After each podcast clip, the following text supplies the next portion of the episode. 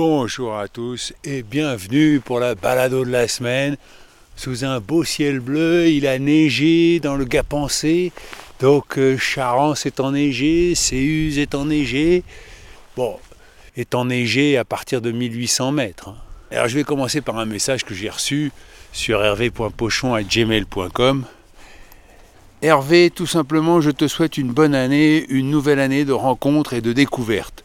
Ce matin, tu es à Gap, où habite ma sœur jumelle, Christine, alors que je vis en région parisienne à côté de l'aéroport d'Orly. Ce serait chouette qu'au détour d'un sentier, vous vous rencontriez, et je suis sûr qu'elle pourrait t'héberger si besoin. Alors, j'ai pas besoin d'hébergement, mais je trouve ça rigolo de rencontrer la sœur jumelle de Nicole. Ah Il y a une dame qui porte des paquets. Pardon madame Bonjour, est-ce que vous êtes Christine? Oui. Je peux monter? Excusez-moi, c'est vous la sœur jumelle de Nicole? Oui, bien sûr, c'est moi. Mais comment ça se fait qu'il y en a une qui habite Orly et l'autre qui habite Gap? Ah, c'est la vie qui nous a qui vous a séparés. C'est vrai? C'est l'amour, on va dire. Ah oui, chacune vous avez rencontré l'amour. Voilà. Voilà. Et moi, j'ai vécu 20 ans à Seine-les-Alpes avant d'arriver à Gap. Mais qu'est-ce que vous faites ici? Oh, Ça me fait trop plaisir. ah, vraiment? Ah. Depuis le temps que je vous écoute et tout, de, de vous voir en vrai, vous êtes immense. Mais comment ça se fait que vous m'écoutez? suis toute petite. Ah non, c'est moi qui suis grand. Mais comment ça se fait que vous m'écoutez? Vous m'avez jamais écrit et c'est votre sœur qui habite Orly qui m'écrit? Oui, c'est ça. Ben, je- non, j'ai jamais osé écrire ou Ah. envoyer de mails. Ou... Mais bon, je vous ai suivi à Compostelle. Je vous ai suivi sur la diagonale du vide. C'est gentil. Voilà. Qu'est-ce que vous faites à Gap? Et bien maintenant, je suis à la retraite, mais j'ai travaillé pendant 18 ans à l'hôpital de Gap. Vous faisiez quoi? J'étais puricultrice, donc j'ai, j'ai d'abord travaillé en pédiatrie et à la maternité. Et j'ai dû croiser des cousins, vous, un jour. C'est vrai que j'ai j'ai un petit neveu qui est né à, À à la maternité de Gap. Bah oui. Vous revenez avec votre bois là Vous avez Mon bois dans le garage pour mettre dans mon poêle. Je vous offre quelque chose Bah, Je veux bien rentrer Allez, parce que là vous refroidissez votre maison. Je vais vous porter votre bois. Laissez, laissez, je prends le bois. C'est bon.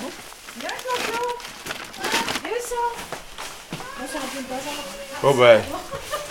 Hop, Voilà, voyez, c'est votre poêle. C'est mon poêle. Ah, super. Et ça fait combien de temps que vous êtes à Gap, vous me disiez? 15-16 ans. Il faut dire que le cadre est tellement merveilleux que une fois qu'on est venu ici de la région parisienne, moi j'en suis jamais repartie. Je ne serais jamais repartie là-haut. hein. C'est ça que je comprends pas. Comment votre sœur elle fait pour habiter près d'Orly et vous là dans ce cadre Bah. magnifique avec toutes ces montagnes autour? Ils ont eu leur travail avec son, son compagnon, euh, les parents, les miens de parents et puis euh, ceux de, de mon beau-frère. Euh, on part pas, on les laisse pas après. Et puis, puis toute sa carrière, ma sœur en région parisienne, quoi. Parce qu'elle travaillait dans quoi votre sœur? Elle était institutrice. Ouais, Une institutrice et une puéricultrice. Ouais, c'est ça, oui. On s'est, on s'est donné pour les enfants. C'est beau ça. ouais. Et Un alors? métier merveilleux. Mm. C'est super d'être jumelle? Ah bah oui, oui, c'est super. Oui, on s'est encore téléphoné ce matin, comme presque tous les jours de toute l'année. Ah Et puis si on fait des choses, eh ben, il y en a une qui le fait le matin et l'autre le soir. Par exemple, téléphoner aux cousins, ben, une le matin, sans, sans se le dire. hein. Ah oui, comme ça. Ah oui, comme ça, ouais. Puis bon, on sait ce que l'autre pense. euh, c'est c'est plus facile à vivre qu'avec peut-être d'autres frères et sœurs. Ouais. Ouais. Il y a des moments où vous êtes. grande sœur, elle en a souffert hein, d'avoir des jumelles. hein, quand Ah même, oui. Ah oui, c'est pas évident. bah oui, je m'en doute. Parce qu'on faisait bloc. Vous avez une vraie complicité. Oui. Mais est-ce qu'il y a des moments où vous vous êtes disputés? Bon, rien de grave, ouais. Non, non, ah non, non, non. Ouais. Et alors qu'est-ce qui vous rend heureuse, Christine? Ah. Ben, tiens, le beau soleil aujourd'hui, après la pluie d'hier, là, que ça a été chaud. C'est vrai. Hein, ça a été difficile hier. Hein. Bon, moi j'ai eu de la chance de pouvoir aller chanter à Sisteron à la maison de retraite, donc euh, ça, ça donne un peu du baume au cœur. Ah, vous chantez quoi? On chante euh, de la variété française, anglaise, puis on a chanté Noël encore hier Ah pour oui. les papiers mamies, ouais, et manger la galette. Ah oui, parce que c'est ça, j'allais dire chanter Noël, on est quand même début janvier. là. ah oui, mais bon, euh, c'était Noël. C'est toujours Noël puisqu'il y a les décorations Ouais. encore, hein Mais vous faites partie d'une chorale alors? D'un petit groupe, ouais. euh, on Magnifique. est 12 à chanter, hein, ensemble. Bon, et qu'est-ce qu'on peut vous souhaiter pour 2024 Euh, comment dire? Que tout s'apaise. Le monde, mais aussi euh, les problèmes familiaux quand il y en a eu, que tout roule pour tout le monde, ouais. Des belles rencontres aussi comme aujourd'hui. Bon, bah alors Vous avez illuminé mon, mon, mon samedi quand même. Bah, Écoutez, Ah, ouais, Quand même. hein. je suis très heureux. Ah oui, mais Eh ben alors, euh, je vous souhaite une euh, bonne journée Ouais, et vous puis. vous voulez boire quelque chose? Un café, de l'eau, du sirop? bien. Ouais. Je- En fait, je vais à Rabout. Ah d'accord. Je vais aller à Rabout. Ah ouais, à pied? Oh bah oui. Ah, je vous envie. hein. Si, si j'avais euh, bah, pas de contraintes ici, euh, je, je partirais. Ah oui. Mais bon, ma fille est handicapée, c'est un peu compliqué de, de, de se sauver toujours de... Ah oui. Voilà, longtemps en tous les cas. Parce qu'elle a quel âge votre fille? Elle a 31 ans, cette... elle aura 31 ans cette année. Et elle a quoi comme handicap? Ben, on ne sait pas trop. Elle, elle est, elle a un handicap moteur et psychologique. Donc elle a besoin qu'on soit là euh, quand même. Ah oui, Un peu, ouais, ouais, un peu beaucoup. Ah oui. Peut-être que c'est moi qui ne me laisse pas le, le droit de partir loin et longtemps. Ça, Mais bon. C'est difficile, ouais, C'est compliqué, ouais. ouais. je comprends. bon, mais elle n'est pas là en tout cas, votre fille. Elle- Mais si, elle est là. Ah ben, Chloé Chloé Viens voir Oui, un monsieur. Bonjour mademoiselle. Viens voir. Ben, viens lui demander, descends. Est-ce que je peux vous poser une question, mademoiselle? Viens voir, Clo-Clo. C'est Michel? Non. Non, je ne m'appelle pas Michel. Si, si vous venez là, je vous donne mon prénom. Alors là, on monte un petit escalier pour aller voir Chloé. Tu lui dis quoi, monsieur? Bonjour. Oh, Chloé, elle a un joli bonnet avec marqué. Je m'appelle Hervé. Oh, le chéri de Cathy. euh, Ah oui, comme le chéri de Cathy. Est-ce que Chloé, vous pouvez me dire ce que vous faites? Découpage. Du découpage. Et là, est-ce que je peux vous demander, euh, Chloé, qu'est-ce qui vous rend heureuse? Cathy Hervé. Quoi? Cathy et Hervé. Cathy et Hervé? Et c'est qui Cathy?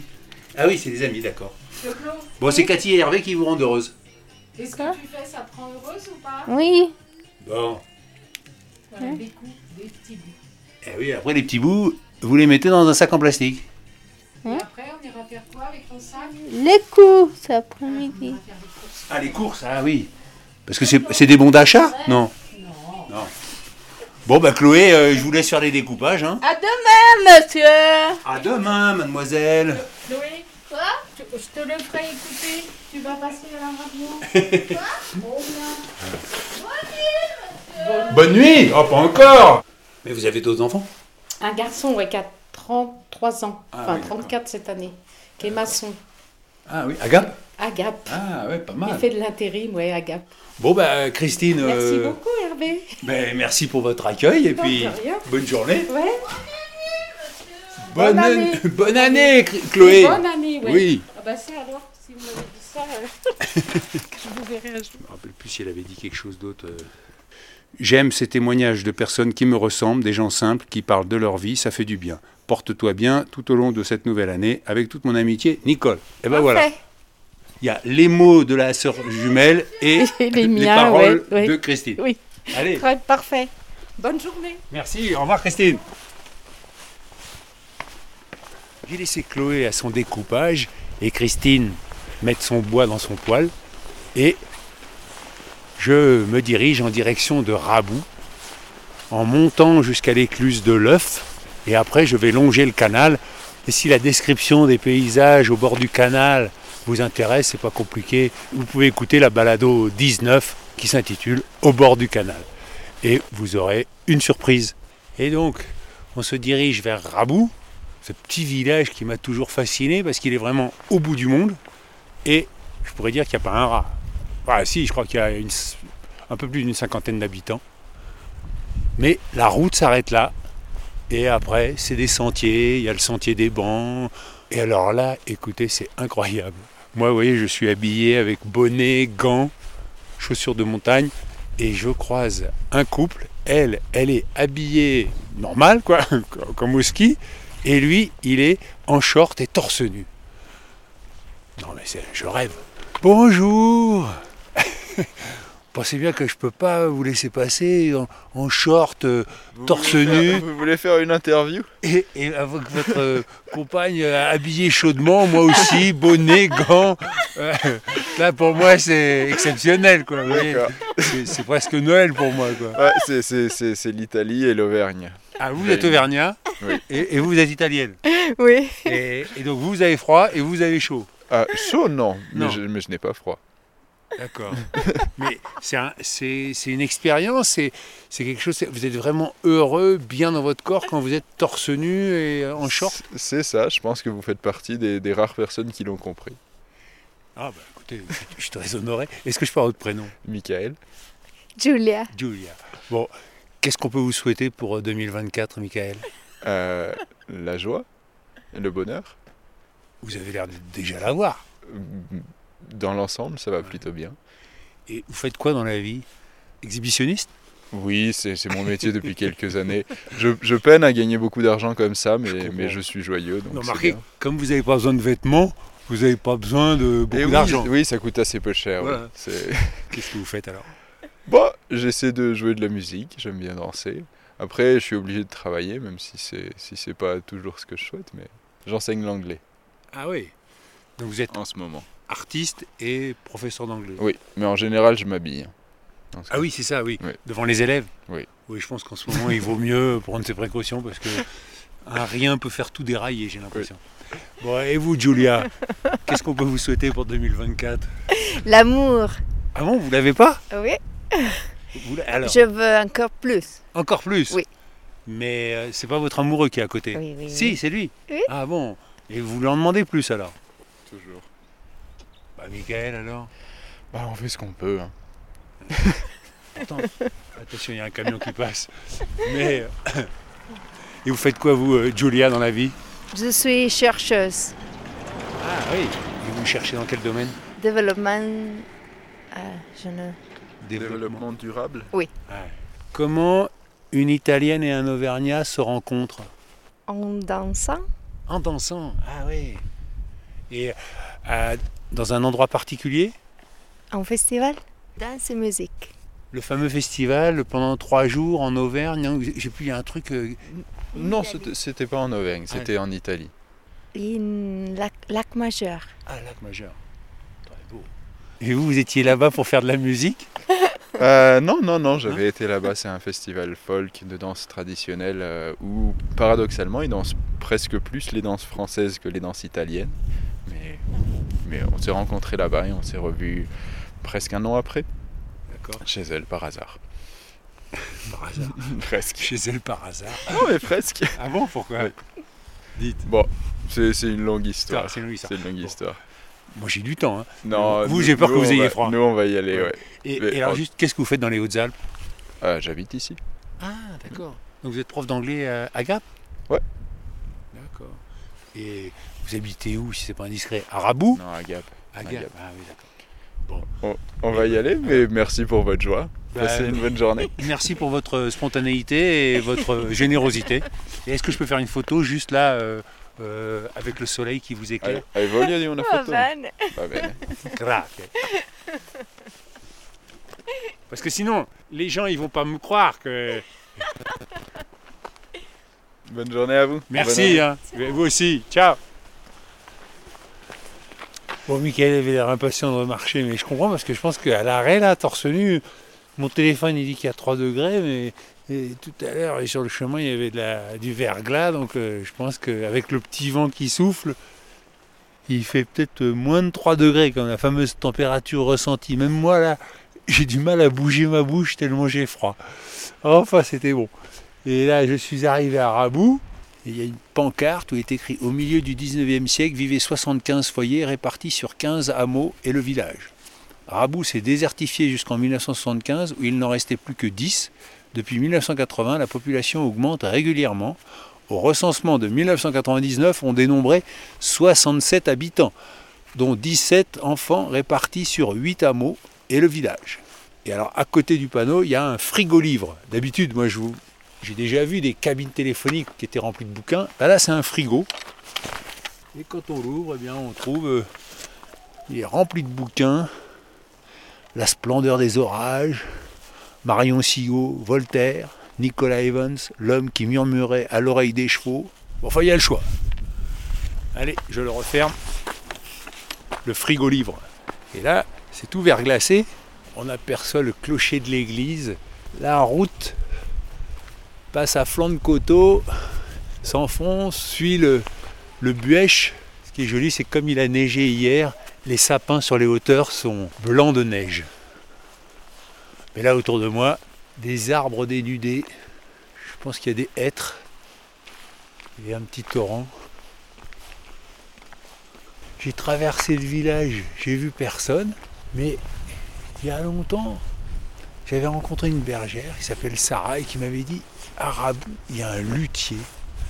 Et là, je vois une maison avec une porte ouverte. Et je me demande si c'était pas là que- qu'elle m'avait indiqué. Bonjour monsieur, je cherche le luthier, c'est vous? Là-bas Ah, vous parlez pas français? Non. Euh, monsieur au soleil qui était assis. Cloche.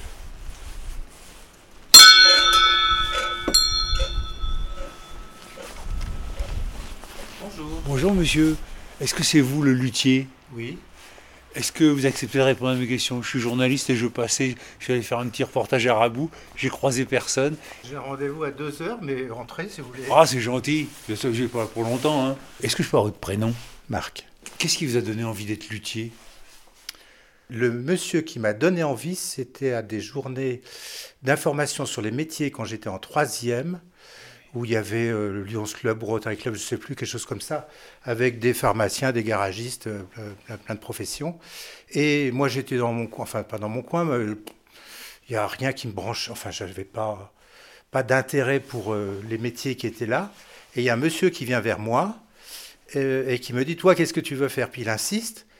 Et c'est venu comme ça, je lui dis, bah, j'aimerais bien être luthier. Alors, faut dire que je jouais du violon, Ah quand même que je connaissais un atelier de luthier. Et c'est venu comme ça. Donc, euh, qu'est-ce qui m'a donné envie? C'est ce monsieur qui insistait, Ah oui pour répondre précisément à votre question. Et alors, la deuxième question c'est, qu'est-ce qui fait que vous êtes installé à Rabou, dans ce village où j'ai croisé personne et... Je me suis installé, c'est un vieux rêve, je devais m'y installer il y a très longtemps, quand je me suis installé à mon compte, après ma formation, après mon, tous mes stages, parce que j'ai passé tous mes étés gamin avec mes parents et la famille dans la petite maison qui est à côté là. Et donc euh, c'est un vieux rêve que j'ai réalisé il y a une dizaine d'années. Et depuis de, de bientôt trois ans, j'ai cédé mon activité à un ancien assistant qui avait travaillé avec moi pendant un an et demi, qui a ensuite travaillé à Paris, qui avait fait la même école que moi, à Mirecourt, dans les Vosges. Et il s'est installé à Gap.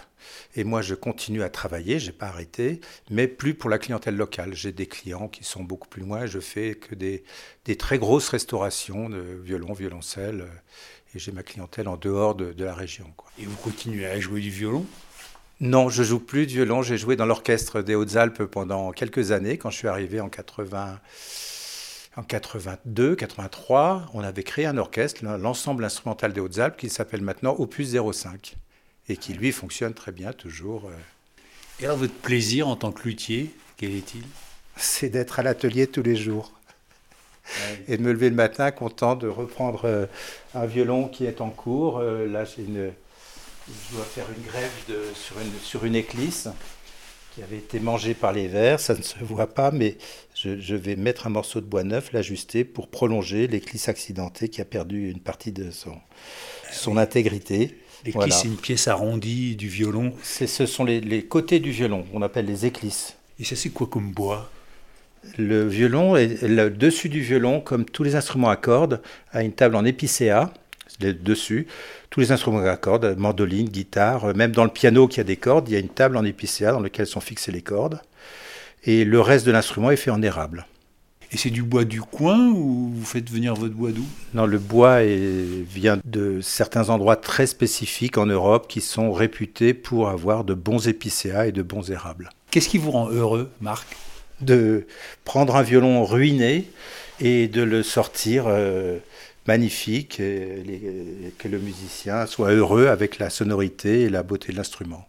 quand il y a énormément de cassures sur une table, comme l'instrument qui est là-bas, je sais que dans deux mois, les cassures ne se verront plus. Euh, il aura retrouvé tout, son charme, tout son éclat, et c'est ça qui me fait plaisir.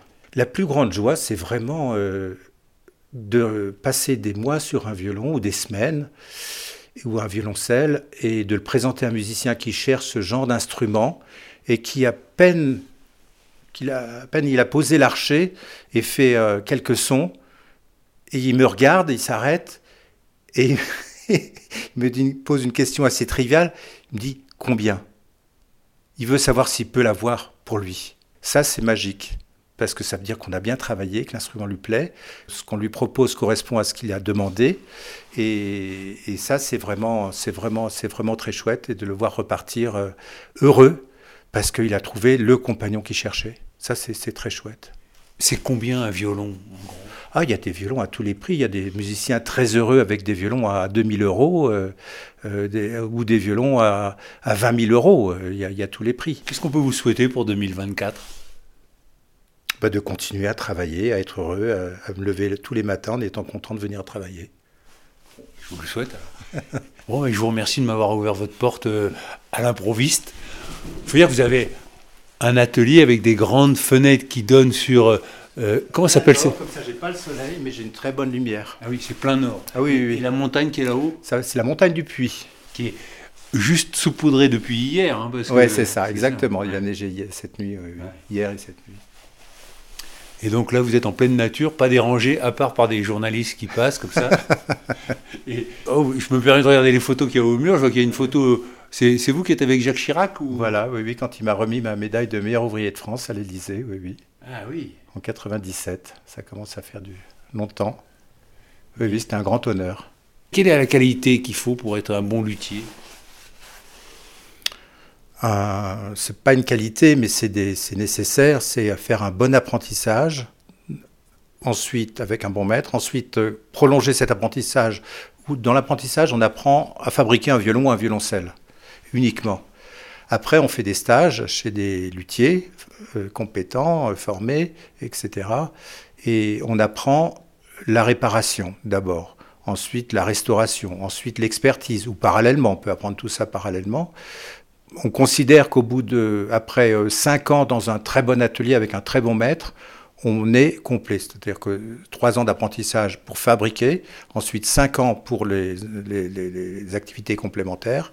Une fois qu'on a eu cette bonne formation, si on est passionné, eh ben on, on continue, on avance et on apprend toute sa vie de toute façon.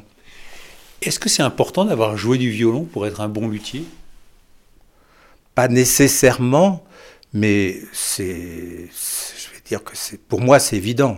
C'est évident. Si on veut comprendre un musicien, euh, euh, si on veut bien régler un violon, le réglage, c'est un violon peut sonner une fois qu'on a mis les cordes, le chevalet, l'âme qui est à l'intérieur, il peut sonner d'une certaine manière. Après, il peut sonner de manière différente selon le bois qu'on va utiliser pour le chevalet, le choix des cordes, le- l'emplacement de l'âme, son forçage. Et ça, si on est musicien, ça aide énormément, évidemment. C'est quand même magique ce nom de l'âme, l'âme du violon. c'est une petite pièce qui est à l'intérieur du violon et qui permet à la table de s'appuyer sur le fond. Si c'est un petit cylindre de bois euh, qui fait 5-6 mm de diamètre et qui est coincé à l'intérieur de l'instrument entre la table et le fond, sous un pied du chevalet. Et ce réglage d'âme permet de donner une, tension à l'instrument. Il faut qu'elle soit proportionnée à la mécanique générale de l'instrument, à sa rigidité, à sa flexibilité, et c'est- un élément de la, du réglage de sonorité.